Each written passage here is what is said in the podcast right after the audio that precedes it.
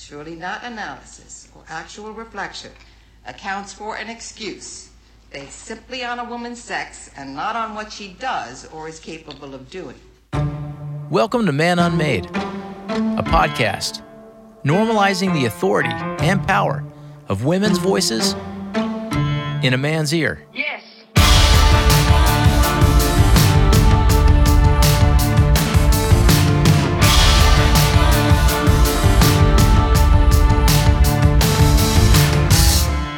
And so anything we do is going to be hard. Governing is hard. Being a human being is hard.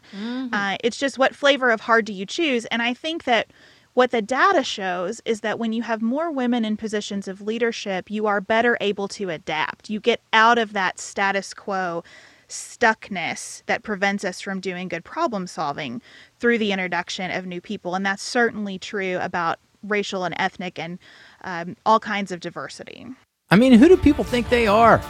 Just the gall of some folks to think they can walk into a club not meant for them and actually meant to keep them out, and not only make themselves at home, but actually stand up and say something about the state of things. What? Come on. Don't you know how things work around here? My guest today, they didn't get the memo. They've walked into the world of politics, a world filled with fighting, lying, toxic masculinity, hypocrisy, and of course, the almighty patriarchy, and said, enough is enough. But of course, they said it in the way that only they can. Sarah and Beth from Pantsuit Politics, they're here today, and I'm excited to listen.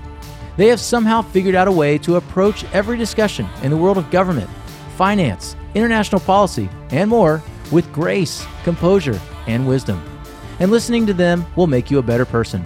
And despite the worst snowstorm to hit Texas in, well, forever, and a down power line in my backyard, I found some electricity, an internet connection, and a microphone at my producer Lisa's house and managed to sit down with these two and learn a whole lot.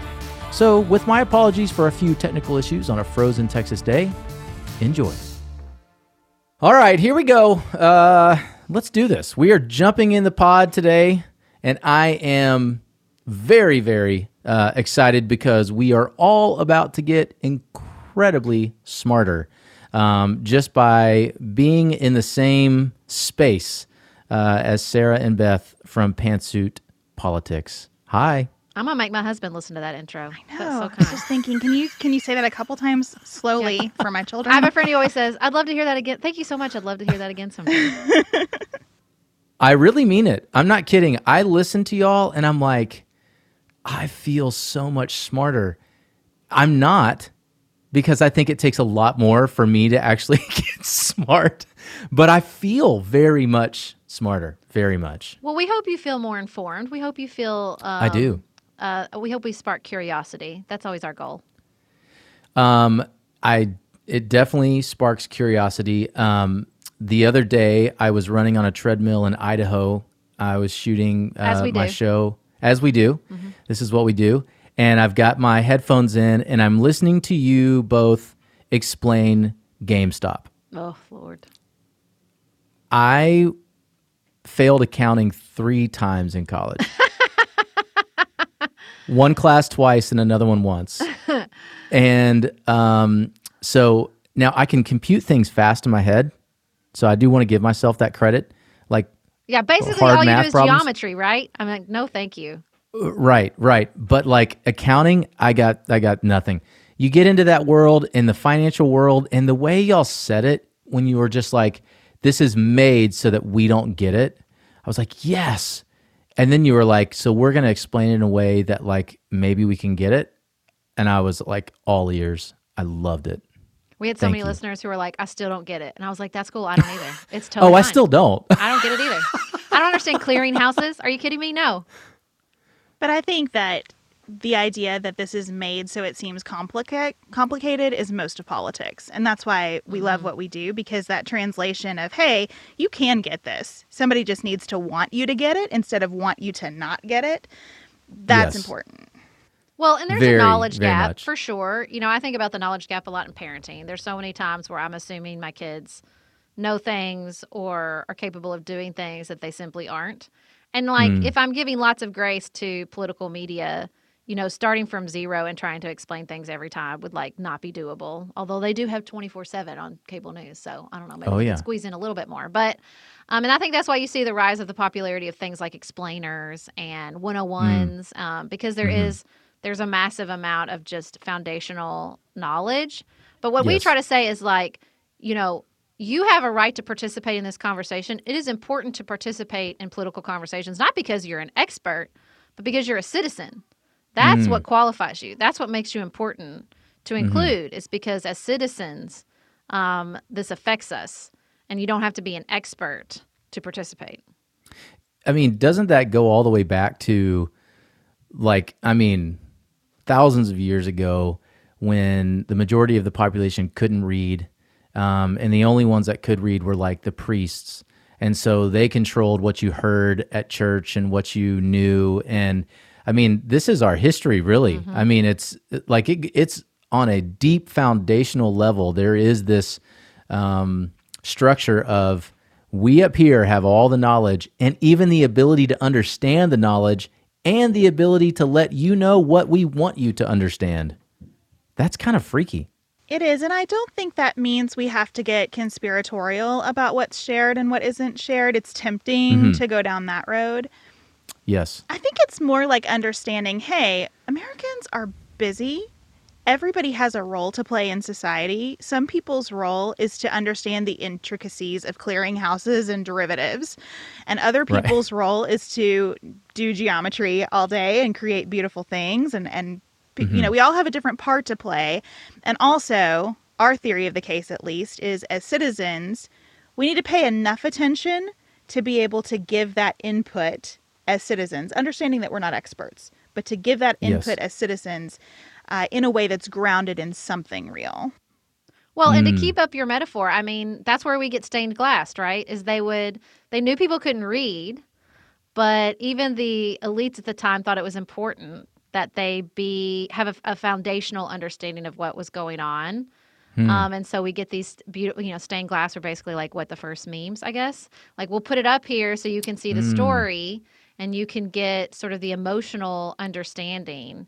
It's just Hmm. so- so often, unfortunately, I think we stop there. We get the emotional reaction, we get the emotional um, response, the emotional underpinning, and then we just we're just out because of busyness, um, because of intimidation, because we lack expertise, because of a lot of reasons.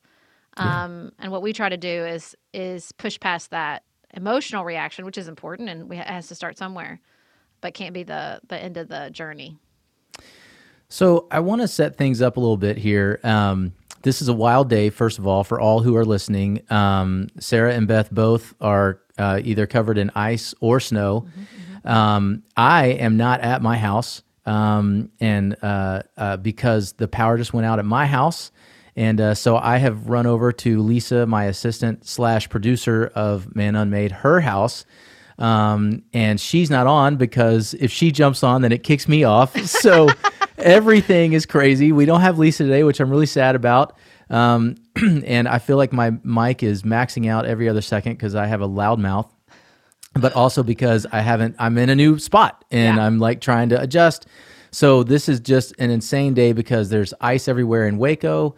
Um, my power's out. It's all of a sudden like Montana and Waco, and um, everything is crazy. But we're gonna do this, and I'm super super excited about it.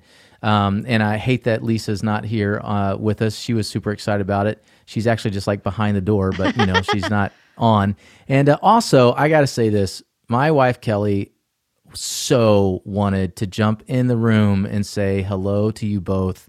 And uh, she's at home uh, by the fire because our power's out. So I, I lit a fire before I left, and she's hanging out with the kids. She says hello, and she's so sad that she didn't see you. Yeah, we love Kelly. We'll have to do an IG something with her soon because her support and just her insight is so awesome. She would love that. Oh my gosh, that'd be amazing. I also want to point out that y'all know you're very familiar with my wife, um, but Sarah has no idea who I am. So this is going to be a fun game. Um, we are only doing this because Beth is a fan of Fixer Upper, and so that was my in. I feel bad because she was like, "Guess who's following us on Instagram?" And I was like, "Who?" And she said Clint Harp, and I was like, "I don't know who that." Listen, I really didn't. My second daughter was a week late. Okay, I was pregnant forever. I thought I was going to die pregnant. And gosh. watching episodes of Fixer Upper that last week when I could not put shoes on my feet because they were so swollen bless your and I hated everyone on earth, uh, it helped me a lot. And through. my husband and I were both like, we got to go get a table from the harps someday. So I was pumped. I feel like Sarah has missed an important cultural milestone here. I, it's not like I don't know what fixer upper is. You have I to am culturally experience attuned it, though, enough Sarah. You have to, to experience it. understand what it is, but I do Yeah. not have a deep working knowledge. As mentioned, I've never seen an episode. Well, you know what? That's okay. Uh, I am not offended. I actually, it's every once in a while, it's kind of refreshing because I'm like, so I'm getting a real reaction from somebody here because they have no, They're There's not no glimmer. for a table. They really think I'm funny. there's no glimmer in Sarah's eye at all. She's like, this guy's an idiot. That's not true. Well, I'd hold your judgment. Aforementioned, I understand enough of geometry that goes into what you do that uh, like that enough will earn you my respect Uh-huh. There- because there you this is go. why I don't sew because sew is just sewing is just math and ironing. That's why I don't sew. I'm not interested. in. Okay. Okay. Uh, uh, Beth, are you crafty at all? Do you do any sort of anything like that? Painting? No, I have attempted to sew only because this this was a tough moment in my marriage, Clint. Um, my husband decides that it would be really fun for us to make new cushion covers for our outdoor furniture. Oh, great. And he decides that he is personally going to take charge of staining the outdoor furniture again, but I am going Oh, to take Lord. charge of the cushion cover. So he buys fabric for me and Hmm. hands it to me with the cushions and is like, the internet says this is easy. And I wanted to say, well, the internet can sew it then. Like, I don't, I don't know how to turn my sewing machine on at this point. So I have learned how to make cushion covers, which I think I should get Yeah. credit for for the rest of our marriage. But that's the hundred extent of my craftiness. hey, listen, that's it's great. That's more than some people will ever even attempt to do in their whole life. No, so I'll- kudos to you. I like crafting. I just don't like crafting that involves math. Like I'm a knitter because there's no math. You just got to count to knit. That's all you have to be able to That's do. That's math. I mean, That it is math, but it's very Sarah. simple. Counting.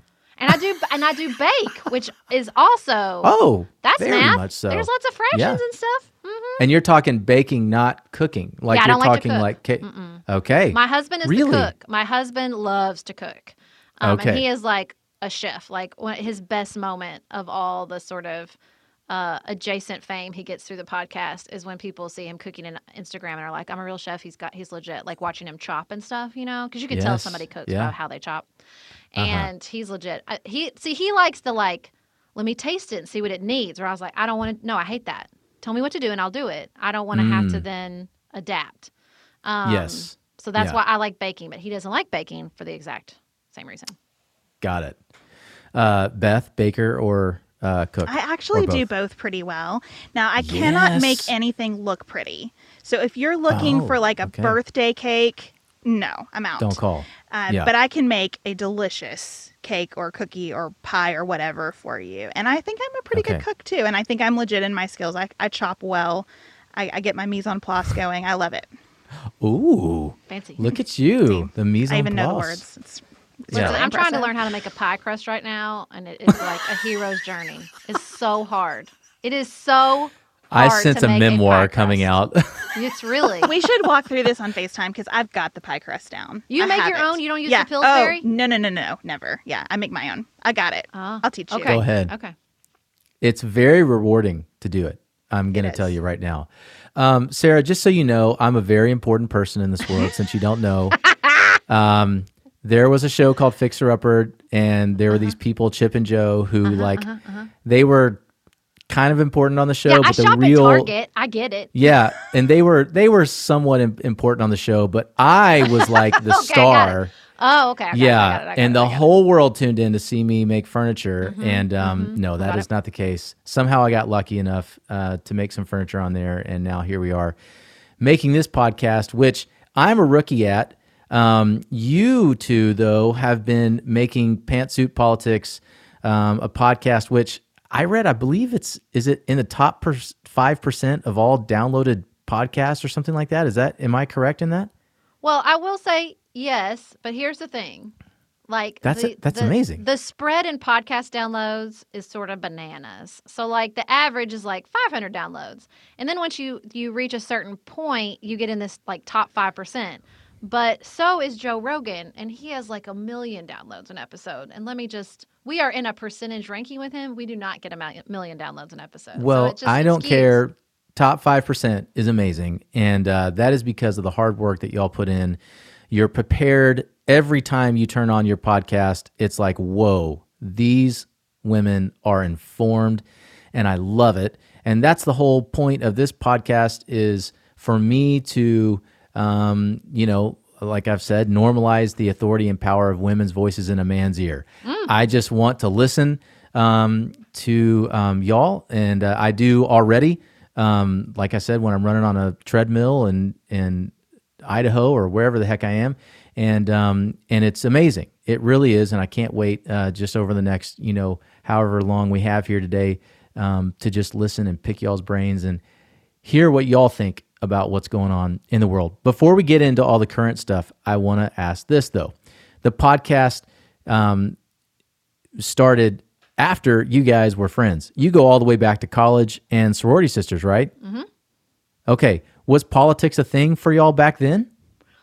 Uh, politics has always been a thing for me since I was like seven years old. I mean, I was a political science major in college, but we weren't like, it's not like we were debating politics in college. We were in Okay. the same sorority and we were friends, but we were not particularly close friends. We had like not stayed in close contact uh, Okay. since graduating from college, but we'd, you know, both gone to law school and we were both starting families and we actually reconnected over natural birth. I gave birth to my first two sons at home and Mm. was a mommy blogger at the time, so talked about it pretty openly. And then when Sure. Beth was on maternity leave, she saw that and reached out to me because um, she was pursuing natural birth, and we just like reconnected about that, which I would argue actually is a political issue. Thank you. The personal is political, but Mm-hmm. um, that's where it all kind of started. Politics Got was it. not a thing for me then. I cannot believe what I do for a living now. Um, it is shocking to me that I spend my time talking about politics. I was a business major in college. I was very focused on school. I was the president of everything. Um, and I was just kind of busy working my way through college. Um, went to law school, became a lawyer.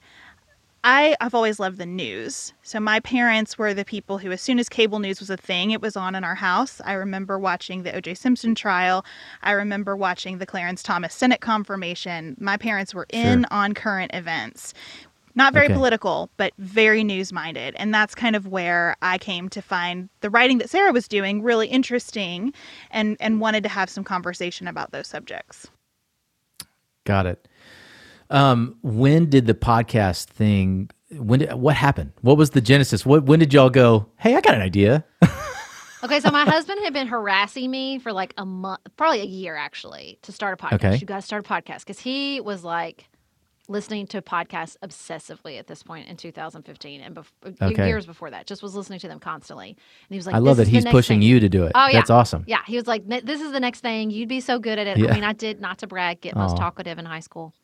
Um, and so I love that you think that's a bragging Yeah, point. You're yeah. like, guys, well, I'm just trying to re listen. I'm just trying to create a new narrative because I was bitter about not getting most likely to succeed for literal years, decades, even. Yeah. So I'm just trying to turn that narrative around in my own internal dialogue. Um, and so I did. Like I'd been blogging. He was like, "You got to do this. Is the next thing. This is the next thing. You got to do it." And so, you know, I had, had sort of gone back into the political realm. I was writing more political posts. Um, I'd completed a political training program for women considering public office. I was thinking about running for city commission in my town. Okay. And um, so I knew like I was ready to start talking and like being more active politically. Mm. And so I thought, well, I could interview all these women I know from my time in politics and time living in DC, and it would we could, I could just talk about women in politics. I had a hunch that Hillary was going to run again, and I thought like this could be Mm-hmm. really interesting. And I had worked on her 2007 presidential campaign, so I knew a lot. I still knew had a lot of connections in that world and even in Okay. Kentucky politics. So I thought, oh, maybe I'll do that. And so I did one interview, and as maybe as a parent, I actually like answering questions more than asking them, and so it just sat there because it like wasn't fun. I wasn't excited about doing that a bunch, um, and so. But that's where I came up with the name of Pantsuit Politics because I thought I want to get at the idea that like female voices, the female experience inside politics is very, very important. Yeah. Um, and so kind of sat there, and then Beth wrote this podcast or wrote this blog, wrote this post on my blog um, called Nuance, and it Mm. like went viral for my little blog. And people loved it, and she was just basically like, you know, we don't have to do this. Like our entirety of who we are is not wrapped up in a post about Cecil the Lion, because that's what we were fighting about in 2015 with Cecil the Lion. God bless our hearts. I And mean, good lord. Remember Cecil the Lion? Yeah. And so that kind of went there for a while and, and it, it went so well. And I thought, well, maybe this is it. Like, because I knew at the time that we were sort of on different ends of the political spectrum. That's shifted Okay. since then. But at the time, yeah. and I said, okay, let's have a test call. Let's just like see how our conversation goes. And I'll Mhm. never forget my youngest son, who's now um, almost six, was in the back seat asleep. And I was like driving around, and we had this conversation about Kentucky politics, which we thought maybe would be our focus. And it was so good, and we had a really good conversational flow and chemistry from the beginning. And at like probably about 45 minutes in, I said, okay, we're not going to talk anymore unless we're recording it because we clearly have something. Um, Oh, I because we're so that. complementary you know like we're different but in very complimentary ways and same and, and we're the same in very complimentary ways and so Yes. we just i think you know it was all the things they say are contribute to success right like being in the right place at the right time having Mhm. the right sort of elevator elevator pitch idea having the you know energy even as new moms and the support of our husbands to to launch a little side hustle like a podcast when we Yeah, started we would record at night in our she was in her closet i was in my room and my husband would who was again just podcast obsessed had like learned how to to audio produce as a Cool. amateur Yeah. And we just Yeah. you know putting it all together with some some tape and a dream I love that so, so much. Beth, what was going through your head when all this was sort of coming around to uh, an actual thing? I was very scared. I was a C suite executive um, in a pretty conservative law firm and worried a lot that people were going to listen to this podcast and think, like, Mm. who is this person? We don't know her at all. She's here every day. And what is going on? Uh, because I was Yeah. very buttoned up in my career. why would she associate herself with this crazy redheaded woman And wear pantsuits. And it just was really an exercise in vulnerability for me. I was at a point in my career where I knew I needed a shift. Uh, I was ready for something different. And I just kind of decided there's no point in doing this if I don't do it all the way. And Yes. well, I'll just let the chips fall. And so it was scary. Uh, and I remember sitting on the floor of my closet with a microphone stacked on some books, just being exhausted and hoping the baby didn't wake up, um, and hoping that I had read enough to be able to speak intelligently about whatever we were discussing.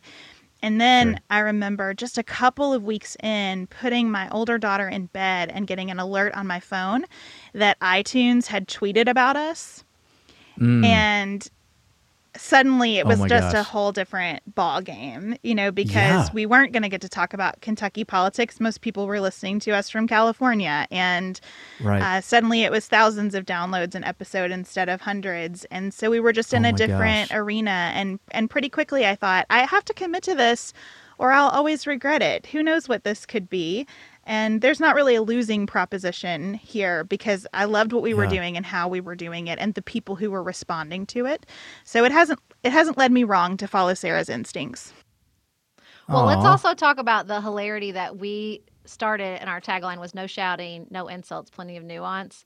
At the same time, Donald Trump was launching his presidential campaign. Like we had some timing, some timing. You did. Yeah. Wow. Um, you both live in Kentucky. Um, Beth, you may know this. Sarah, since you're still not sure what my name is, I think. um, uh, I, I just want to point out that um, I'm from Georgia. I don't know. Oh, if- my if- husband's from if- Georgia. Okay, I was born and raised in Atlanta, and um, uh, and and then I actually lived in Asheville, North Carolina, for eight years of my life, from when I was three to eleven, and then I moved back to Atlanta and stayed there until I graduated high school. Um, but Where'd you go to even high school? from Dunwoody High School. Uh, my husband's from Decatur. He graduated from Decatur. Okay, yeah, yeah, yeah.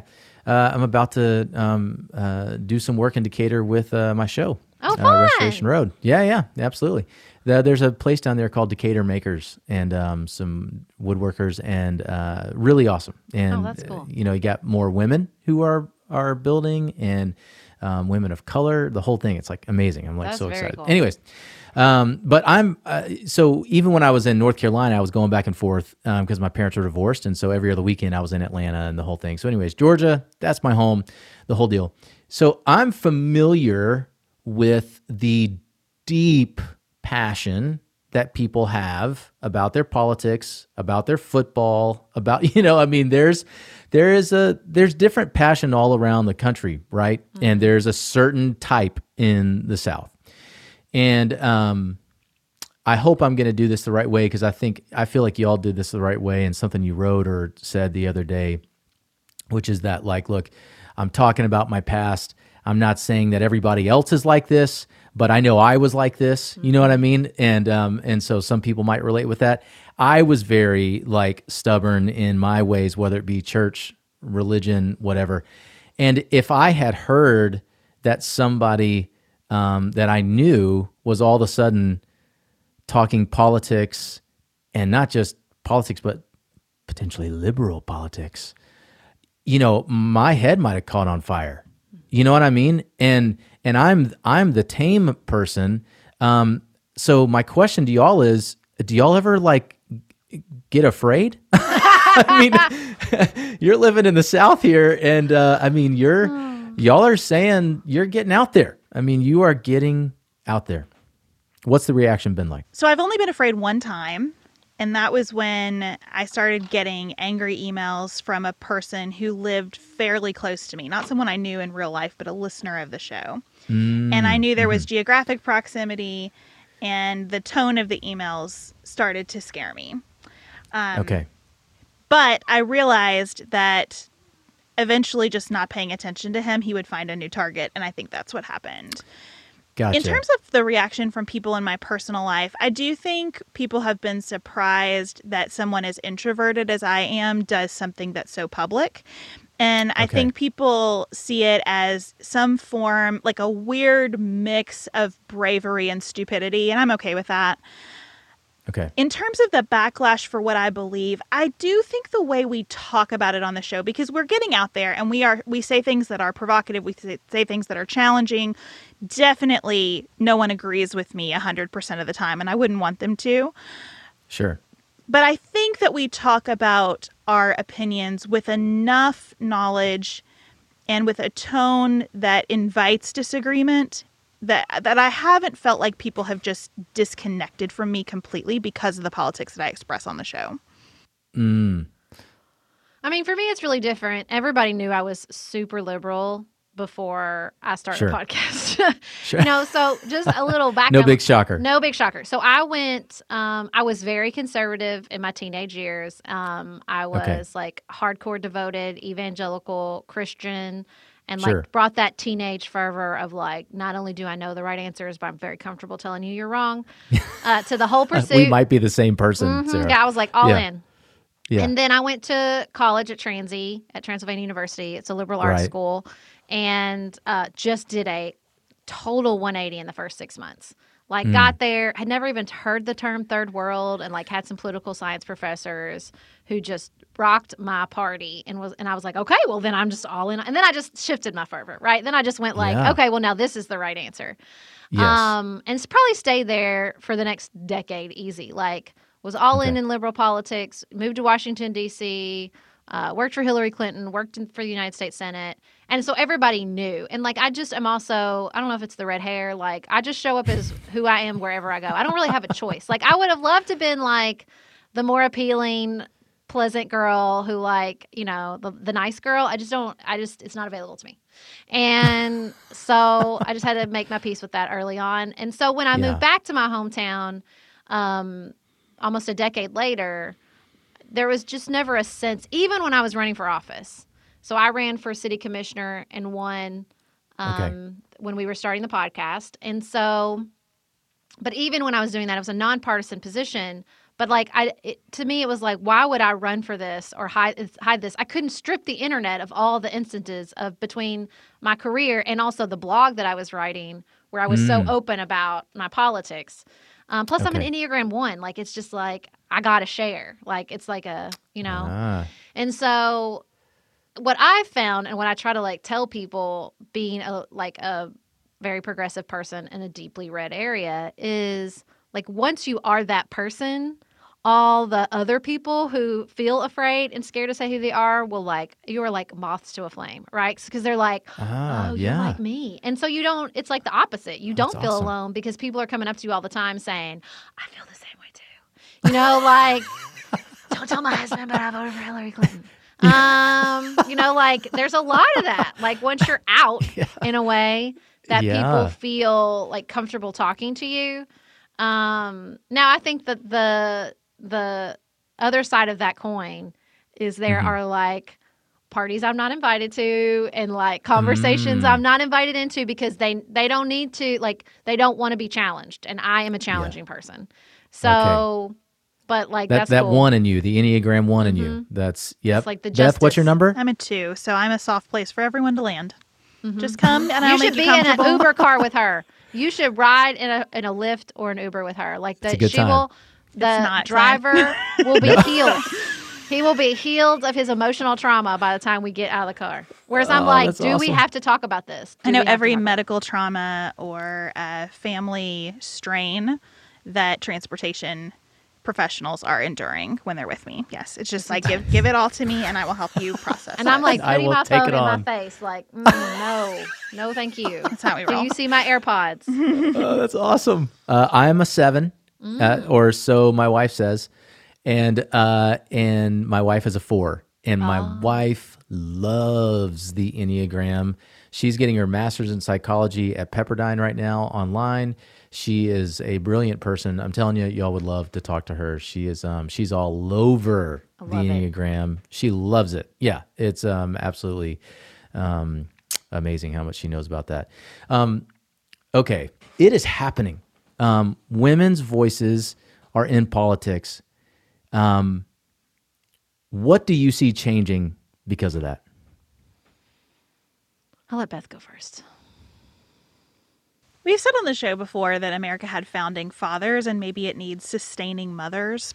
And that's how I see Ooh, the introduction yeah. of women in politics. That women in, and, and of course, I'm going to be um, leaning heavily on some gender stereotypes, and, and none of this applies 100% of the time.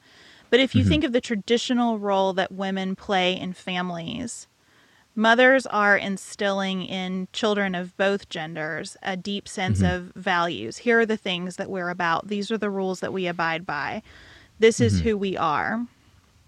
And I think that American politics has has needed that role. People saying, This mm-hmm. is who we are. These are the values that we're about. Some things are not a raw power struggle. Some things Okay. are not just a contest to see who can get the most out of something. We have to do all of that from some kind of center of gravity, some kind of moral center of gravity. And I think that more women and and and look, more women of diverse political viewpoints. This to me is not about partisanship. It's about women coming into the process to play that role um, and to help advocate for more of a moral center of gravity in our political disputes. Even when we have those disputes, I don't like the idea that if women come into politics, everything is going to be reconciled because I don't think that's true. I mean, if you've ever talked to women about breastfeeding and birth, you understand like women are not in the same place on any issue, um, Sure, and that's and that's sure. good. But I think there is um, there is a healthy aspect to the way that women do conflict and a set of skill sets some of some of which are derived from you know really negative gender stereotypes but but they still give rise to these skills that i think have been absent in our politics for a while and that i think are mm-hmm. really necessary toward to steer us in a healthier direction And look, I just think we are in the middle of a, a an experiment. We're trying to make a multicultural demo- democracy work. Jury's still Yes. out, right? Yep. And I think Yep. what we know without a doubt is that one perspective is not going to make a multicultural democracy a success. Like that's not going to work. We we have been Right. trying it. We have been trying it six different Boy, ways. like we, we? just were Phew. like we're going to make this white male thing work. Yeah. Um, and look, I don't have anything about white men. I'm raising three of them. I live in a house of nothing but white men, except for my little dog. Like, Yeah, I like yeah. white men. I think they're great, Sure, you know. But like. I also think the mother of white men. their lives will be better when they are not the only one in charge. And I think that's what's Mhm. like hard to convey is like everything is better when there are diverse perspectives. Now everything is 100%. harder. Let me be abundantly clear about that. Yeah. Everything is harder. You know, as somebody who started her political work working for the National Organization for Women, which had Mm. huge and continues to have real diversity problems, Mm. um, and where there was real racism. Um, even people who have espoused the idea that diversity is important and powerful from the beginning, like still struggle with it. It's hard work. It's hard work in women organization. It's hard Mm. work in um, racial justice organizations. Like this multicultural thing is really, really hard. And just introducing Right. women is not going to fix it. It's not going to make it any Right. easier. Um, it's just going to get us closer to where we want to go because you can't do that with one perspective. You're missing too much. Isn't that like part of the reason why we're in the boat that we're in? Because people don't want to do the work. Yeah. I You mean, I think they I mean- want easy answers, and there's no easy answer in a multicultural democracy. Right. It just doesn't exist. I'm sorry. I don't care if half the Senate was women. And I, Yeah. you know, it just it's hard. It's hard work to to bre- Yeah. breach those divides, to decide like, well, you see the world this way, and I see the world this way, and what happens when we see how different those ways are. yes. Beth, you were going to say something. Well, I think could when tell. you have one controlling perspective Mhm. And you develop a system that is about preserving power for that one controlling perspective, it keeps everything very static. So, yes, it's hard to have a multicultural democracy or to have even a, a diversity of gender um, in leadership positions. Yeah. But that that lends itself to its own hardness because it's also hard to meet the challenges of climate change, uh, a totally different type of warfare from our adversaries throughout the world, uh, migration. You know, the the changes that are coming are really hard to meet when you've set up all of your system of power to just preserve control of that system for one demographic. And so anything we do is going to be hard. Governing is hard. Being a human being is hard. Uh, It's just what flavor of hard do you choose? And I think that what the data shows is that when you have more women in positions of leadership, you are better able to adapt. You get out of that status quo stuckness that prevents us from doing good problem solving through the introduction of new people. And that's certainly true about racial and ethnic and um, all kinds of diversity. Well, and by data, she means the pandemic. I mean, look at countries led by women and how much better they've been able to adapt I and mean, respond to the pandemic. Come on. Well, in, in the security world too, you know, our our friend former Ambassador Swanee Hunt has tons of research about what she calls inclusive security. That that countries where women have participated in negotiating peace treaties to end war, for example, mm. tend to mm. hold that peace longer than treaties that are just negotiated by men. There is mm. something really significant to putting a different perspective in the room, even in a space like foreign policy that we've been told is like a man's world forever. Yeah. You know, I uh, was thinking the other day, um, I'm a huge fan of Jimmy Carter and, um, you know, the um, Camp David Accord, um, which he presided over, you know, that was like a major, that was, that was the moment in his like political career, right? You know what I found so interesting because I'm reading a book about him right now is how strong the female voice in his life was. And I think that the reason why that actually went the way it was is because of that power and that authority in his life that I think was coming through in those moments. You know, one of my favorite things that I read about him is he talks about how it was Rosalynn who was like really pushing him to like go back at the Iranians and to Yeah. like be sort of a little bit more cutthroat. And I was like, I love this energy. I love that Rosalynn was the one that was like, let's be a little more cutthroat. And he was like, no, chill, I'm not going to do that. Like, I dig that so hard. Because I think that's, yeah. look, Margaret Thatcher's a thing. Like, it's not like women roll into the Uh-huh. room and there's the over all of a sudden we're overflowing with empathy and understanding. Like, let's not Right. let's not paint too rosy of a picture here.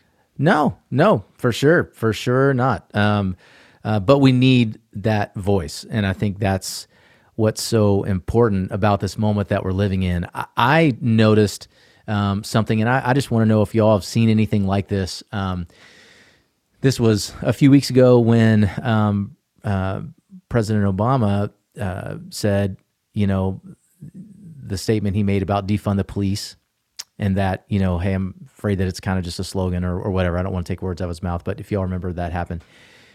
I had never seen this before in my life. Now, I don't pay attention to politics as much as y'all, for sure, um, but I pay attention a little bit. I had not ever seen people in the same party as the president snap back, clap back as fast as Democrats did to Obama, and they were all women who did it. And I was like, yes, ma'am, that is what I'm talking about. I've never seen men do that. And I thought, if this is what we're getting with more women in politics, thank God, because that's what we need. You know, like agree or disagree, whatever, with what President Obama said. That's not really my point. I'm not really getting into that. And I've brought this up on another podcast that I recorded for Man Unmade because I thought it was a really important moment. But I mean, immediately AOC or Omar or who, whoever, like Cori Bush, I think, like they immediately came out and said, "Oh no, uh, uh And let's be honest, guys, Obama, he's the rock star. Mm-hmm. I mean, well, is he or is it Michelle?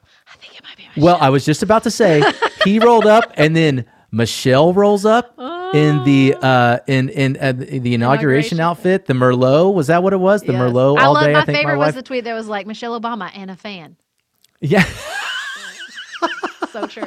That's right. But I mean, they are like royalty, and people were immediately like, Mm-mm, Mm-mm. nope. Have y'all seen anything like that for you where it's like, oh, that's refreshing. This is happening now? I think one of the most refreshing things that happened to us early is um, we had a, a, person on our team who was helping us with some stuff, and mm-hmm. he came on our podcast a couple times to like talk through some stuff. Mm-hmm. And we got feedback from male listeners that was like, I don't come to this podcast to listen to male voices. I want to hear female voices only. And I was like, this is not an email I expected to get. This is not not what I thought was going to happen. But I mean, I don't think there's any doubt that on the progressive side, and not just with the squad, but with that the activists who really organized and led movements like Me Too and Black Lives Matter, that you see an incredibly powerful female influence.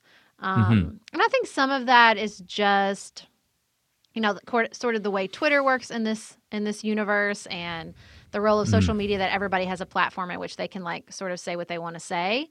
Um, yes. But it always kills me because I'm like, I feel like there's this this narrative that uh, coming from the conservative side that's like they they just love to mute conservatives and cancel conservatives. And I want to be like, y'all aren't paying attention because we do it to ourselves too. Like they are yeah. just as fast to come down on somebody that's like 100%. progressive. Like I would argue they get it a little harder. Like how dare yep. you, you know? And you know, I think sometimes that can be truthfully, sometimes that can be a conversation killer and I think it has to be we have to be really careful. But I also think the sort of um the hero worship or I think we've finally and forever abandoned the idea that like some people can't ever be wrong. Um, and some people just have a level of like expertise and experience that we should mm. respect everything they say um, or at least agree with everything they say. We should respect each other, but that doesn't mean we have to agree. Well, and on the Republican side of the aisle, you see Lisa Murkowski being one of the people who is one of the rare people who will come out and say, I don't like what's happening. I don't think this mm. is okay. I will vote differently. Susan Collins sometimes gets into that category. So I, I do think women are again coming from that place of like I want this to be about something bigger than the raw power struggle of a particular moment. I want to be anchored mm. in something deeper. And when I say patriarchy, I don't mean all men are terrible. I mean a sure. system where power is lorded over others instead of held with others. And to me, that's the difference. Mm. That's why you have women being more likely to come back at somebody like President Obama because they respect him to be sure, mm. would vote for mm. him if he were the option against someone like President Trump. Mm-hmm. But that doesn't mean that he gets to hold power over them. They want to hold power yes. beside him. And I think that that's mm. when you mm. talk about dismantling patriarchy, to me, it doesn't mean men are out of power. It means that we all hold power together and that we have to negotiate mm. that power differently because of that. Well, and here's mm. what I noticed a lot during my time in DC there is a very different posture held by politicians who are on the outside of that power structure. And what I mean is, you know, it's the difference between an offensive posture and a defensive posture. Like the the politicians, particularly the white male politicians who just came into the room as if I deserve to be there, as Right. opposed to where you come into a room like I have to prove that I deserve to be here. And it's just a really different orientation to Wow. power. And you can Yeah. sense it almost immediately. You know, you get that a lot in um in athletics. Mm. Um, you know, um, a lot of people talk about, you know, Tom Brady. I think he was like drafted in the seventh round or sixth Yeah, I round or that. something like it. you know what I mean? Like, so Because we all know so much about Tom Brady now, way more than we ever wanted to. That's how I feel. But I mean, like, he- yeah, right, sure. But here's a guy who, I mean, he's won 70% of the Super Bowls that he's been in, seven out of 10. Like, what is going on?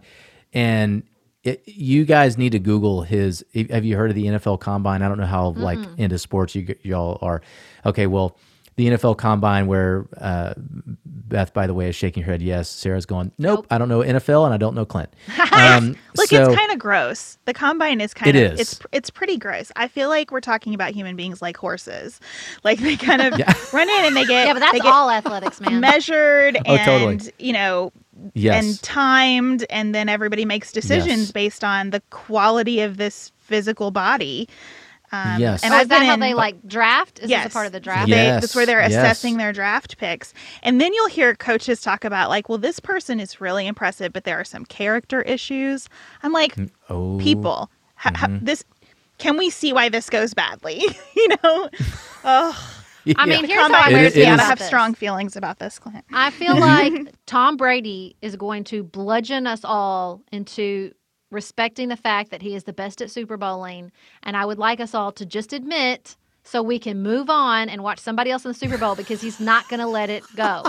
He's not. And I Yeah, think it- there's a sense of like, I know I felt it like you're good looking, you're tall, you're rich, you're married to a supermodel. Do you, do we have Yes. to also like you're the best? But yes, we do. He's not Yeah, going to let it go. do. He's shown No, that he's he's not. not, going to let it go. So let's just all admit He's the best Yeah. at Super Bowling, so we can move Yep. on with our lives. Well, you need to go and Google his combine picture. It is hilarious. I don't know if y'all follow Rex Chapman on Twitter. Uh, he's an ex NBA star, hilarious. A Kentuckian And he- as well, of course. Oh yeah, and a Kentuckian, yeah, of course, yeah. And uh, he threw out Tom Brady's um, combine picture.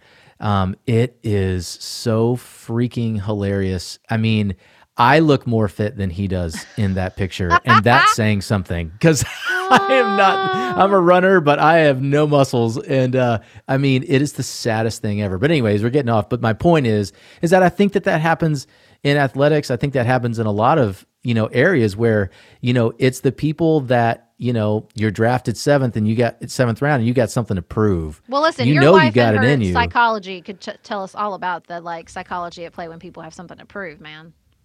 A a hundred percent, Mm-hmm. absolutely. I mean, I feel like that. You know, I mean, I didn't have anything growing Well, up, and I think so for me, That's what gets missed with this like patriarchy conversation.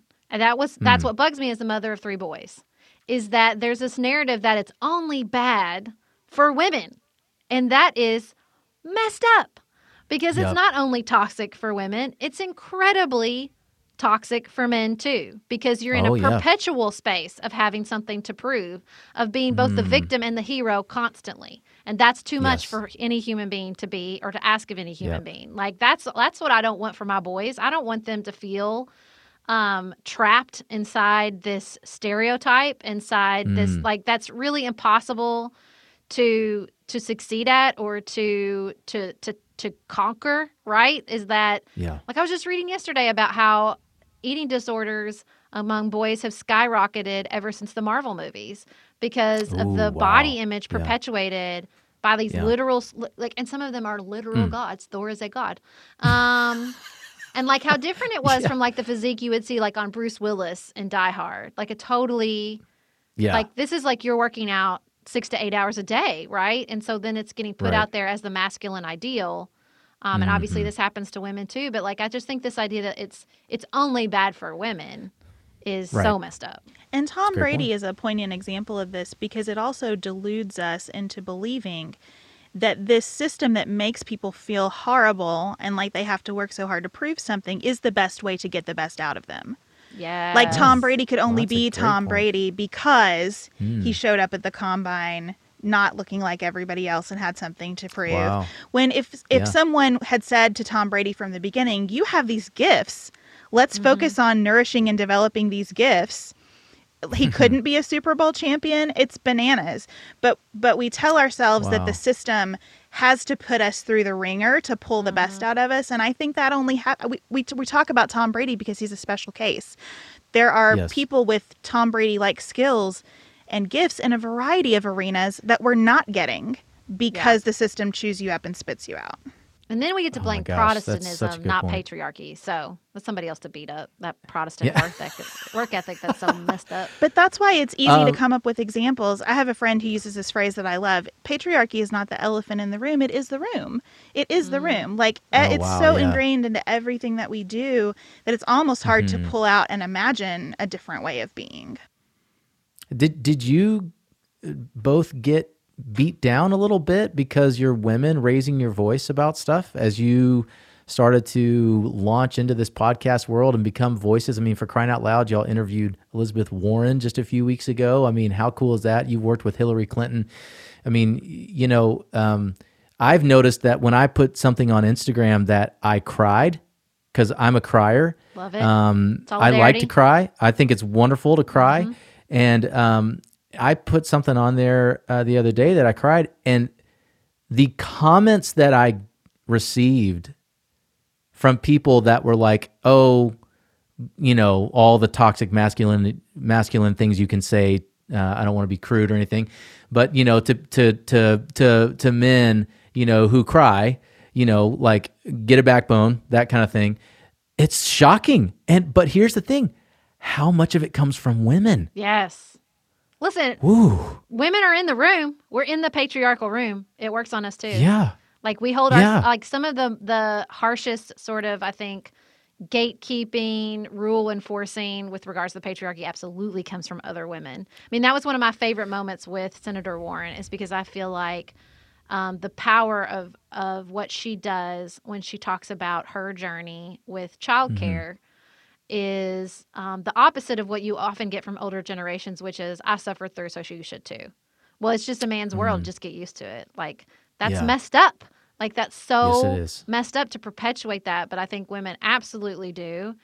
And you know, I think one of the most powerful lessons I learned during my time working for Hillary Clinton, because you know she is just you can and have and people have written text on sort of the way she's been treated in the media. She has a podcast and she just she just shared a really beautiful anecdote where she talked about her father was dying and she had to give this commencement address.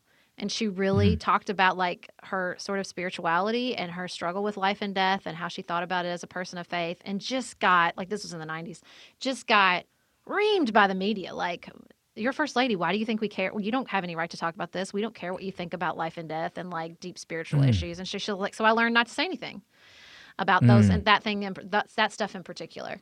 Um okay, and I think, you know, I, I always definitely in college, and I've been with my husband since I was 19. So, like being in political conversations and watching the way people responded to me when I said stuff and the way people responded to him when he said stuff. Um, you know, that was like Yeah. always in, at front of mind. And so I will never forget one time um, hearing her say, you know, I take criticism pers- I take criticism seriously, but I don't take it personally. Um, and so, like, often I think when I, you know, I, I, I will still to this day be triggered by the word abrasive because that's definitely a word that got thrown at me a lot um, when I was exhibiting strong opinions. Um, you're just being so abrasive. right, and- right. Well, it's in the same the same opinions coming out of a man's voice is Yep. man, what a leader. Because I'm supposed to be like this. I'm supposed to be a soft place to land. So if I'm hard, Ah, if I'm yeah. in it, and listen, I can I can be challenging, no doubt about it. Like I, uh, uh, Sure, my friend laughs like.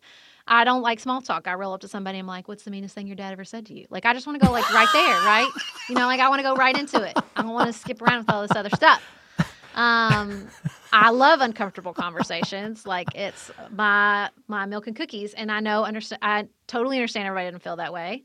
Um, But that is that is met very differently when you're a woman who's interested in challenging conversations.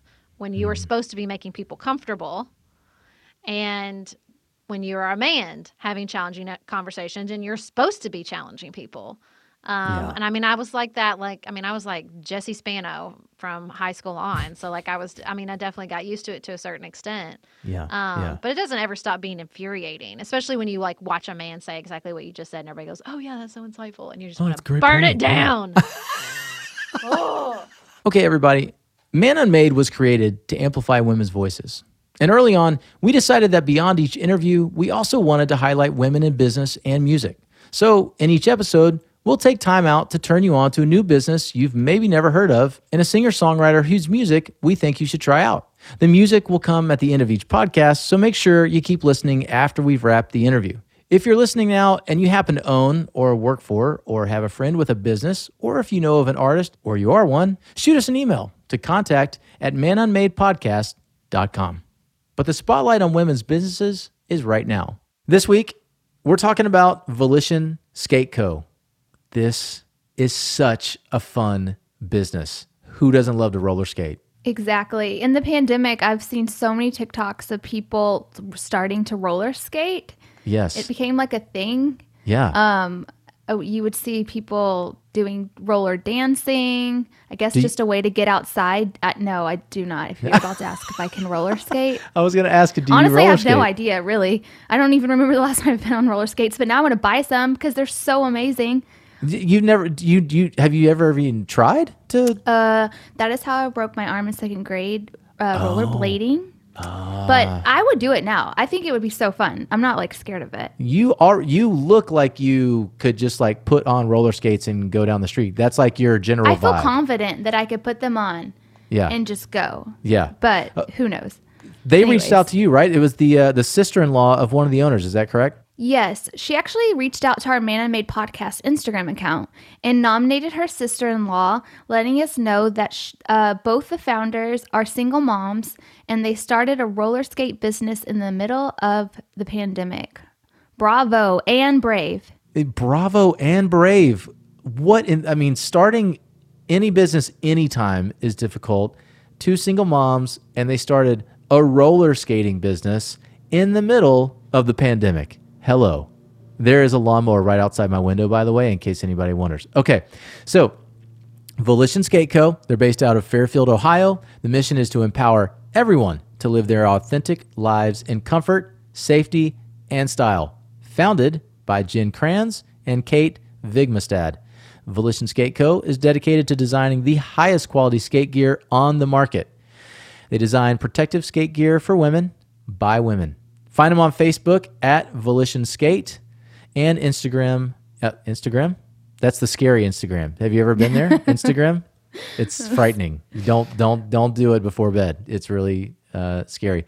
You can find them on Instagram at Volition Skate Co. So that's V O L I T I O N Skate Co. Um, oh my goodness, Uh, uh, their website. How fun! I don't even own roller skates, but I'm about to. Oh, wow. Oh, they're so fun. Your neighbors, Clint's like rolling down. They're like, oh man, he's. Hey, I'm not knocking it. I just think you roller skating down your road would be fascinating yes, it would absolutely. in Um, your running shorts. just for the fans, um, or not the fans, the listeners. Sorry, Clint's running shorts are um, like They're official running shorts, like race shorts. They're shorter, Yeah, they're real short. Yep. which is nothing wrong with that. No, not, there's not. Um, okay, I really want to um, get some skates. These are amazing. Um, thank you, Jen and Kate. Y'all are doing amazing, and for being brave enough to just go for it and start a business like a skate company in the middle of a pandemic. Just starting a business at all. Wow. Um, y'all are amazing. The skates are amazing. The best to you. Everybody, go shop at www.volitionskate.com. We have to make the choice every single day to exemplify the truth, the respect, and the grace that we wish for this world. Oprah Winfrey. Okay, so speaking of tough conversations, all right, let's get into this, okay? Because I want to learn from y'all so badly in this area because it affects my life tremendously. The current political situation, yes, we're in a new administration. Um, you know, Biden. Pop's here for us. Pop's out there looking out for us, y'all. Yep, yep, he is. And uh, you know, we're in a new uh, world. Um, I, I, I mean, on- I'm only 43, so I can't say that. You know, I mean, that is old. I'm starting to go. I've been around for a while, but you know, I, I haven't seen as much as maybe you know some, obviously, but I've seen enough, and I've gone. I'm going. There is nothing like what is happening right now. And I don't care about Democrat, Republican, whatever. There is just an amount of like human decency that is required, I think, to be a um, a positive part of the society that we're trying to create. Right? Just is like an amount of human decency that we all need and need to exhibit and and and whatnot. And clearly, that bar was just not even just lowered. It was just there is no bar. There is no more bar, right? And so we find ourselves in this situation, and this is what I want to talk to you all about, where we have people, whether it be friends, people that we work with, family, etc., where it's no longer, well, you voted Republican and I voted Democrat. Okay, whatever. Let's don't talk about it at Thanksgiving. I don't really give a shit about that, honestly, y'all. Like, I really don't care. I mean, so what? You're Republican, I'm Democrat. Who cares? But my thing is, I'm just looking at this from a human decency standpoint, and I'm backing the tape up all the way to a man who's bragging about mm-hmm. women, uh, you know, grabbing women however he wants, a man who's making fun of people with disabilities, a man who makes fun of Elizabeth Warren and Native Americans all in the same breath. You know, like every anytime he brings her up, um, uh, a man who, in my opinion, incited violence. You know, like all these different things, and when I learned that you're a Republican, I don't care. When I learn that you support him and even feel like God has blessed us with him, all of a sudden my my my trust quotient is like destroyed. Okay? I'm just being like totally honest here. I, and I, I don't want to like make anybody mad, uh, but I'm just being honest. Like all of a sudden to me, it's like, wait a second. I don't feel like I can trust you anymore because your judgment here to me is so off that you would trust somebody like this is okay. You both are forerunners. I think you're doing such a great job in these grace filled conversations, taking off the jersey when you have a conversation with somebody, you know, like take off your team jersey and just have a, a conversation. But then you also draw lines. Help me out. I, I'm saying a lot, but what do I do? It is very hard. And I think we have to understand that we're not going to get it uh, right 100% of the time. And most of us aren't going to agree on what getting it right means. Mm-hmm. So for me, I try to remember that I can value a person as a person without respecting mm-hmm. their judgment about political candidates. And I mm-hmm. can value a person as a person and say to them, I am mad at you for this it has helped me to kind of put that language around it. I, I am I respect and love hmm. many people who voted for Donald Trump, and I am mad at them. And I hmm. think something hmm. about that helps lower the temperature in a way.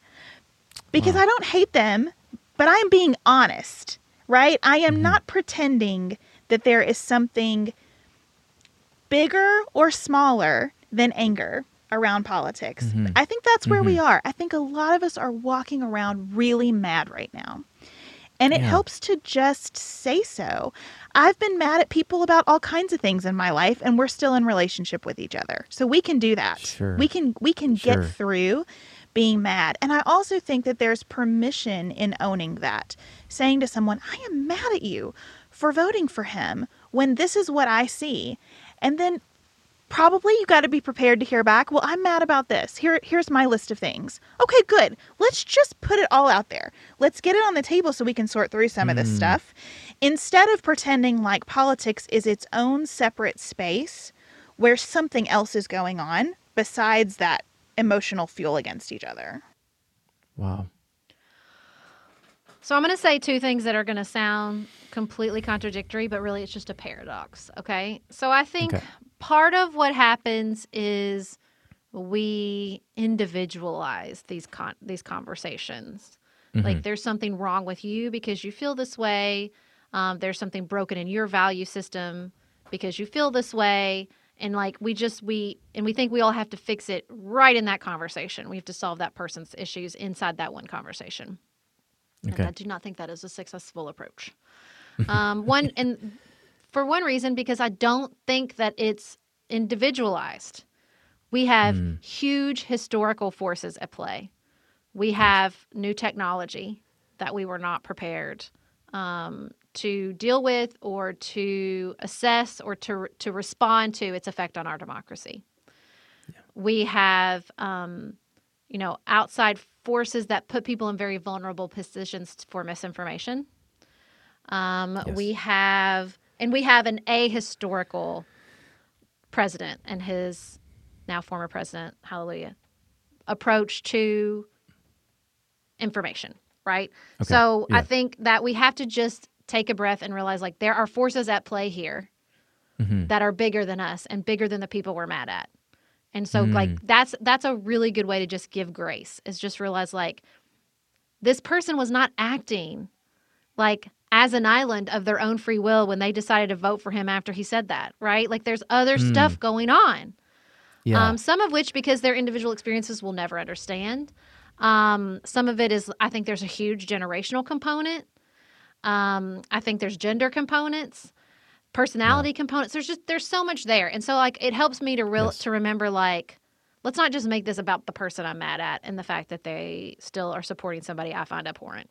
That there's bigger things going on here, Mhm. and also at the same time, uh, I do think that these individual conversations have enormous impact because social pressure is real. Watch somebody walk into a store where they're the only one without a mask on and tell me social pressure doesn't work, right? Yeah. Like we are finely attuned to each other. Uh, that's why social media is so powerful um, because we are animals that have that have evolved over th- millions of years to be finally attuned to one another. Our survival was dependent on one another, and so like the the answer to well, this isn't just about the person; it's about bigger systems. Is not to say me as a person has no impact on the system through this conversation because I don't think that's true either.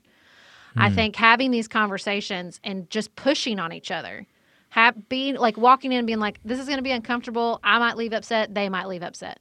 That's what the. But we're going to talk about it again because that's how important it is, and to just continue to work on each other. You know, I, I often quote. Um, Sister Wives, one of my old old, Yeah, yeah. timey favorite reality shows. Sure. And they would say like we we rub each other's rough edges off, which yes, I can imagine how polygamy would do that. And but like we all do that, right? Like we are working on each other. We are bumping up against each other and rubbing our rough edges off. We all know Yep, those yep. people who like never leave their house and never intake anything that will question their own opinions and they are sharp. Mm. They are Oh gosh, hard a and they are point. sharp. Yeah. I don't Yeah. want to be like that. And Wow. so I think that we just have to to do that and to keep working on each other. And I do think that has impact on the systems. Inevitably. Ugh, I kind of love y'all right now, and I also hate you both because I'm like, oh shit! Now I have to go and talk and bump up against That's what people other. like Go people will ahead, come up to us and they'll be like, I'm gonna buy your book for my uncle. I'm gonna buy it for my uncle. And we always want to be like, hey, listen, do please do buy our buy our book for everybody in your family. But if you are hate giving our book, you need to read the book with Yeah, love. read it first. I mean, I Yeah. think that when we say we need to do this, we means white people of privilege, right? Mm-hmm. I can look at someone who voted for the president and feel mad about it, but I don't feel Mm-hmm. threatened about it the way that lots of people in this country legitimately do. My life was mostly okay. It was very stressful under 100%. Donald Trump, but it was mostly Sure. okay. And Yep. so that means I think that I have a unique responsibility to to stay in relationship with people who voted differently than I did, people whose judgment I cannot mm. understand, people who I mm-hmm. think we took this common set of values from church or whatever and made them mean very different things because I have that mm-hmm. commonality with them and because I'm safe in these conversations in every way. I think I have to do that work. I would never give that advice to someone who by the nature of their very identity is threatened in a conversation like that. Mm, But here's what I'll say that like to leave the door open for redemption to this to Sure. every community has their rub edges they need to rub off. Yeah. You know, every community has their own issues of which like there needs to be some work because every community Yeah. whether it's the asian american community or the black community or the gay community whatever it's a community composed of human beings where they're not getting everything right and so we right. None all have are, that sure. like in some places it's the the privileged position and the important like in the white community is that other white people are doing that work on each other and then Mm-hmm. sometimes in the black community, there's other work to be done by other black people. That doesn't mean you know a white pe- white person needs to roll in and be like, I think y'all have some real issues you need to deal with. Like Mm, th- be- every community and has that has their stuff. Every all the all the humans and where they interact together have these hard edges. And I think what's so difficult, um, again, just sort of in the accident of psychology and in a multicultural diversity is we think we have to find one answer. Like we just want that one answer. Twitter really, really desperately wants one answer to every controversy. Like not to Yeah. drag us back to Tom Brady, but like we don't there's not an actual plaque for GOAT. Like we don't there's no prize awarded. Like it's just a conversation, but you get on Twitter and people Yeah. act like, no, we all have to decide who the GOAT is. And I'm like, no, we don't. This is so stupid. No, we don't. cares? Like you can decide and I can decide and literally nothing changes. Just stop. Yeah. Like but we think that. We think like and we have we're going to have to let that go in a true multicultural democracy of three hundred Yeah. million people. We're not going to reach one answer ever. And truly when we were a diverse uh, not that diverse of a democracy in 1700s, guess what? There still wasn't one answer and they were still all pissed off. Lots of Americans didn't even want to leave Britain. Okay? So like Mm. it's not like we're always I think we also look back on history with this this wash of they all agreed. They didn't agree. They never agree. Mm. Every never never not once in human history did we all agree. Yeah. And that's and nor will it happen. really No. important you know to i think i'm a better thinker because i try to stay in relationship with people that i very strongly disagree with you know when uh, covid started really ramping up in kentucky our governor was very aggressive in taking measures to combat the spread of covid Okay. and I loved it. I watched his daily press briefing. I bought T-shirts about what a good job Andy was doing. like I am all in, and Yeah. I was really affected by people I love posting awful, hateful things about him on Facebook because they disagreed with his approach. wow. And I, I still sometimes see that and think, what is wrong with you? And as I watch his continued approach, I find myself better able to have a critique of it occasionally and to say, you know, I, I wouldn't have done it this way. I still really like him. I mm-hmm. believe in his heart and his intention, but I wouldn't have done it mm-hmm. this way. And I think I see it more clearly because I keep those folks in mind.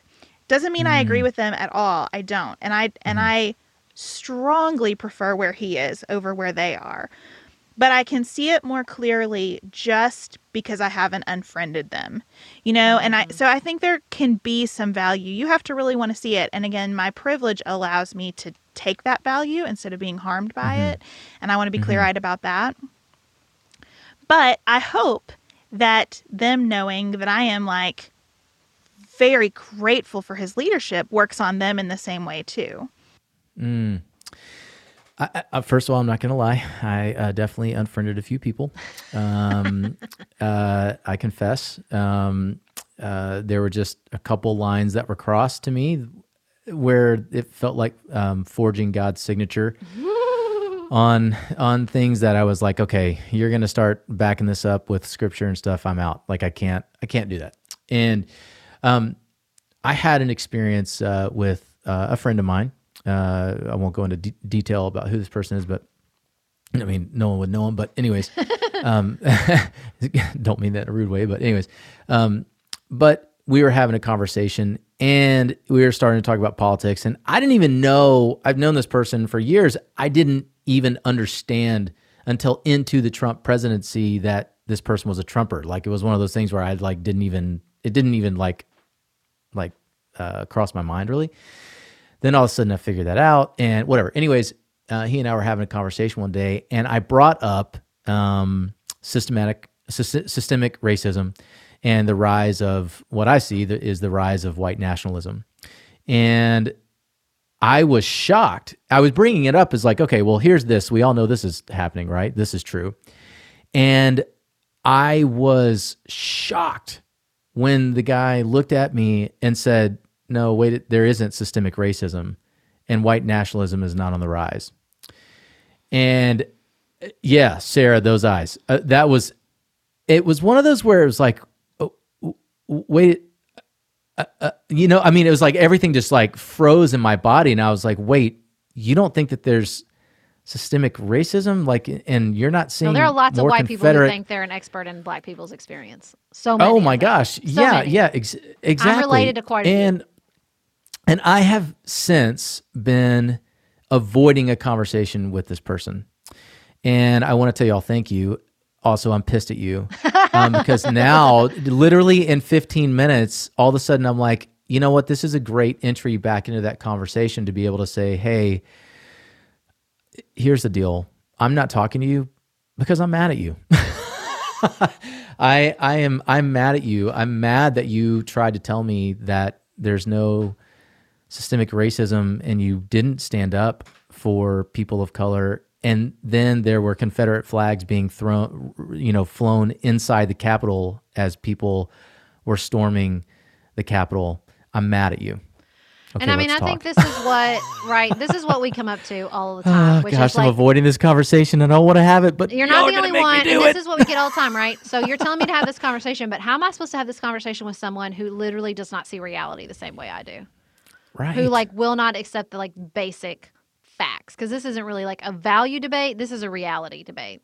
yes And I think that you know let let us let us acknowledge that that is a thing, and it just depends on where on the spectrum you are. Like if you have somebody caught up in QAnon in your life, then it's time to read experts on like cults, right? And I think that's the best advice we got. Joe Walsh came on our podcast and he was like, honestly, you have Mm-hmm. to like you have to read about what do I do if a family member is in a cult. And some of the misinformation out there, like it is to that level, like where you have to, ex- Mm. like you have to stay present and and in that person's life because you are trying to extract them from a belief system that's way deeper than we disagree on politics. Um, and we have to acknowledge that like that's like a totally different ball game. And then I think there's this this there is a a sense of like we're, they're not all the way caught up in a in the cult but that we are like we, it feels like we live in different realities. Um and i think what, what i always tell people is like this is a long game right? Like you're not gonna Mhm. you're not gonna get at that in one conversation. Like you're just gonna have like uh, some of what i try to do on facebook a lot is just disrupt people's narratives. Like just to show up and be like i'm a democrat. I don't eat babies and I don't hate America. And I just wanted to remind you that, like, you know me, you know my political persuasion, and that these things are not true about me. Right, um, right. Just as like the dis, because sometimes that's like the best you can do, honestly. yes yeah um I know it's not. It's and that's the thing I told. This is what we always say. Like I know people what they want us to say. Like they again back to the one answer. It's like they want a math equation. Like, well, okay, take the the degrees you're separated by this person, multiply Yep. it by how deep your last Facebook thread went to, divide that number by two, and this is how many times it has to happen before you can ghost on them. Like, you know what I mean? Like, but I don't have that equation for you. I'm sorry. I wish I did, but that's I- not you how know, it I- I think I was just really hoping to hear. Um, and again, I want to I want to say this. I'm not right, not just about everything. I'm not right about a lot. Like I, I'm just trying to figure stuff out. Um, I've joked around so much about that. You know, I'm just an idiot carpenter uh, who's trying to figure out how to build things, and and I even do it on TV, and I don't know what I'm doing. You know what I mean? Like, um, and I mean that, and um, and and that also, Sarah, is that's what I do for a living. I'm a carpenter. I don't know if you knew that it, or not. But What's yeah, the name of the yeah. show again? Uh, well, the first one was Fixer Upper, and then a new one is Restoration Road with Clint Harp. thank but it's don't worry about it. Yeah, it's a thing called Magnolia Network. It's very complicated. Got don't it, worry got it, about got it, got it. Anyways, but I I don't have the answers. I don't know. I I am just trying to figure it out. But there are things that like I'm like, no, I know this is not right. Right? Like I know. And and so um and and, and I'm gonna wrap this up because I know you guys don't have all day, but I just I thank you for your candor there because what I really wanted to hear, if I'm honest, was you know what, Clint, there that's just a line and you need to draw it and you need to back away. But instead, y'all are like, um, tell the person you're mad and then rumble up against him like you know the river rocks in a barrel that all of a sudden they come out three hours later smooth and i'm like damn River it rocks. That's so Beth much better and- than polygamy. I'm gonna steal that. yeah It's much better. did y'all ever have those as a kid the little barrels that, that you know you throw them in the you know in the thing and they come out smooth later Love it. Uh, That's and- perfect. Yeah beth It's what were you hard gonna say? because it's going to take more than three hours, and Yeah. it can't be the sum total of what y'all talk about. Uh, you have to make space for all the things that connect you instead of just focusing on the one thing that disconnects you. And I think the other thing is that sometimes the words are a bigger barrier than we recognize. I can talk. wi- I'm, I'm thinking of a certain person in my life. If the word privilege comes into the conversation, the conversation's over. I've lost them. It's just, they're gone. Mm. Mm-hmm. If we talk about having certain advantages in life or not having certain disadvantages, they stay with me. Mm. It's the words because our the language that we use, things like systemic racism and white nationalism, unfortunately have become really baked into what people think is the Democrats' cake. Mm-hmm. And so what's the opportunity that's created in this individual conversation, recognizing that the mm-hmm. individual conversation exists as part of this longer larger system. But the opportunity that you have is mm-hmm. to be you in this discussion, not to be a stand-in for every person who agrees with you on this. It's to Right. be you mm-hmm. and let him be him. And that's where that smoothing can happen over time. Well, and I also think it's really helpful to say to that whole like Democrats cake. I don't need you to be a Democrat. But so often I think what people hear, Right. I know my dad hears this, is if I agree with you on if if I agree with you on this, that means I'm a Democrat. And I agree Mm-hmm. with everything a Democrat has said or will ever say, has done or will ever do. And Right. like that's the stakes of the conversation. Like sometimes it's worth it to just be like, "Hey, by the way, that's not the stakes for me. I don't Yeah. need you to change your party affiliation. I don't need you not. to uh, to apologize for every vote you've ever taken. Although, unfortunately, Yeah. some people do need that, and that's where they're at. That's fine. Um, but like, just articulating, like, let me just tell you what the stakes are. I just need us to like see this one thing the same, and that's it. Just this Yeah. one thing. Yes. Yeah. And and and if we can't, I don't know how we move forward. And I think that's the that's the tricky thing because it's like this is such an important issue. Again, I, I mean, I'm not even a registered Democrat. I'm not a registered Republican. I, I'm I'm really looking for good leadership. Because you live in Texas. and- they let y'all do whatever you want. uh, yeah. They, where they love but, it. too. but I am I am a. Georgia boy, and uh, and and I, I I think people would listen to me and go, no, no, no, you're a Democrat, and that's fine. I don't really care, I, I, and that's the way I look at other people. I don't care. I don't care what you are. It doesn't matter as long as you don't support hate. All right, I'm going to highlight these things before we jump off. Um, I think you're wrong, but I'm listening. A Guide to Grace Filled Political Conversation. Um, this is the book um, that y'all wrote. And, uh, and so I encourage everybody out there that's interested in these topics and interested in having conversations with people that you disagree with, um, go get it, read it. Um, and uh, and like Sarah said earlier, if you're gonna hate give it, um, just at least at, read it first Yeah. um, before you do that. Um, social accounts: Instagram at Pantsuit Politics, Twitter at Pantsuit Politic. Um, is it is it at Pantsuit Politic or Politics it's on Twitter? because Twitter got really mean and wouldn't let us have that extra character. So, so true. Gets you know what? off. Dadgummit, Twitter. outta Jeez. Twitter. So that's very important, guys. Instagram is at Pantsuit Politics. Twitter is at Pantsuit Politic. And then Facebook is Pantsuit Politics. Um, is there anything that y'all want to highlight before we get off? Something that's coming up, something that people can look forward to that you can even talk about? Maybe you're not allowed to talk about it, but if, if there is, can you talk about it? oh, Um, yes. shoot. We have another book coming out eventually. Yes. We have to write Okay. it first, but we think it's going to be good. Do you have a title yet? the working title is Becoming We. Ooh, I like that. Yeah. It probably won't be the title, Becoming but I'm glad you like it. Yeah. Titling The is title not our of my gift. book- There, there are people Uh, on our team who are much better at that than we are. That's true.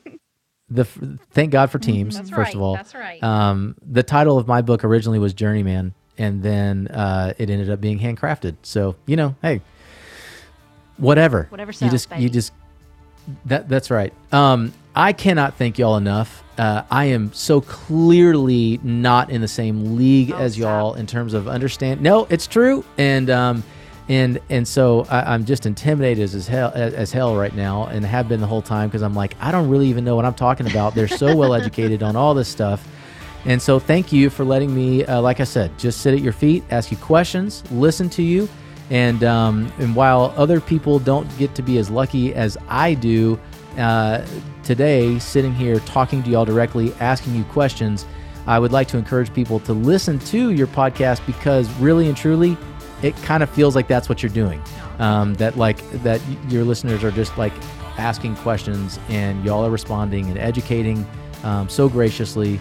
And uh, I, you don't get it right, like you say, uh, you don't get it right all the time, but you try really hard, and I think it's making our world uh, a much better place. So thank you, Sarah and Beth. Thank you so much. Thank, you so much for having us. Well, that was just an absolute blast and everything that I hoped it would be. Sarah and Beth, Pantsuit Politics, they're just amazing. And I feel so grateful um, that they would actually take the time to sit down and talk with me, uh, someone who is not knowledgeable uh, when it comes to politics. Um, they have so many wonderful things that they're up to, um, so many things that they're doing, um, trying to um, just educate and enlighten anybody that would want to listen. Um, and they're doing a great job at it. And I'm so thankful for them and for their voices. I wish that Lisa could have been here today. What a crazy, um, just morning we have had. Snow everywhere, power's going out. Uh, Sarah and Beth rolled with it, and I'm just so appreciative of them. And um, wow, what a blast! Uh, there's so much for me to just break apart in that podcast. I can't wait to go home and talk to Kelly about it, uh, and for her to hear it. Um, so much to break down. Hope you guys enjoyed that. That was super, super fun. It's now time to uh, listen to some music and highlight another female in the music industry. And I'm really excited um, about this one. Again, another one from my uh, Uncle David, um, which is really cool uh, up in Toronto. He's been sending us um, a bunch of musical talent and, uh, man, just home runs every time. Today, Sarina Haggarty. Um, such a great artist, such a great song. I love it. I love her vibe. Um, and she actually, it's such a cool story. Um, she was a Make a Wish patient and had the opportunity to perform an original song during a, sh- a sold out Shawn Mendes concert in Cleveland. What? How cool is that? Um, to all of you who are connected to Make a Wish um, or who have ever donated to Make a Wish, whatever, um, thank you because they are doing amazing things. And I know that Sarina um, would certainly, um, you know, have that uh, to say as well. What's really cool though is that she's still doing it. She's still making music. You can follow Sarina Haggarty on uh, Instagram and Facebook at Sarina Haggarty, S A R I N A H A G G A R T Y. Um, so go give her a follow, listen to her music. You can listen on Spotify and Apple Music and wherever else you get your music. And um, today we'll be listening to Easy Tiger. What a great tune. I love it. Um, I just wish all the best for Sarina. She is uh, making some really good music, and I'm thankful she's putting it out into the world. Um, Friends, if you love what you're hearing, we would love for you to give us a rating on uh, iTunes or Spotify or wherever you're getting Man Unmade podcast. So please leave us uh, your ratings, uh, your comments, whatever. Also, if you have anybody that you um, want to nominate for our business highlight or our musical highlight, if you know a woman in business or a woman in music that you want to send us, please do that at um, contact at manunmadepodcast.com or reach out to us on Instagram, um, send us a DM or a comment on a photo, whatever. We're listening and um, we will highlight that person. So please reach out.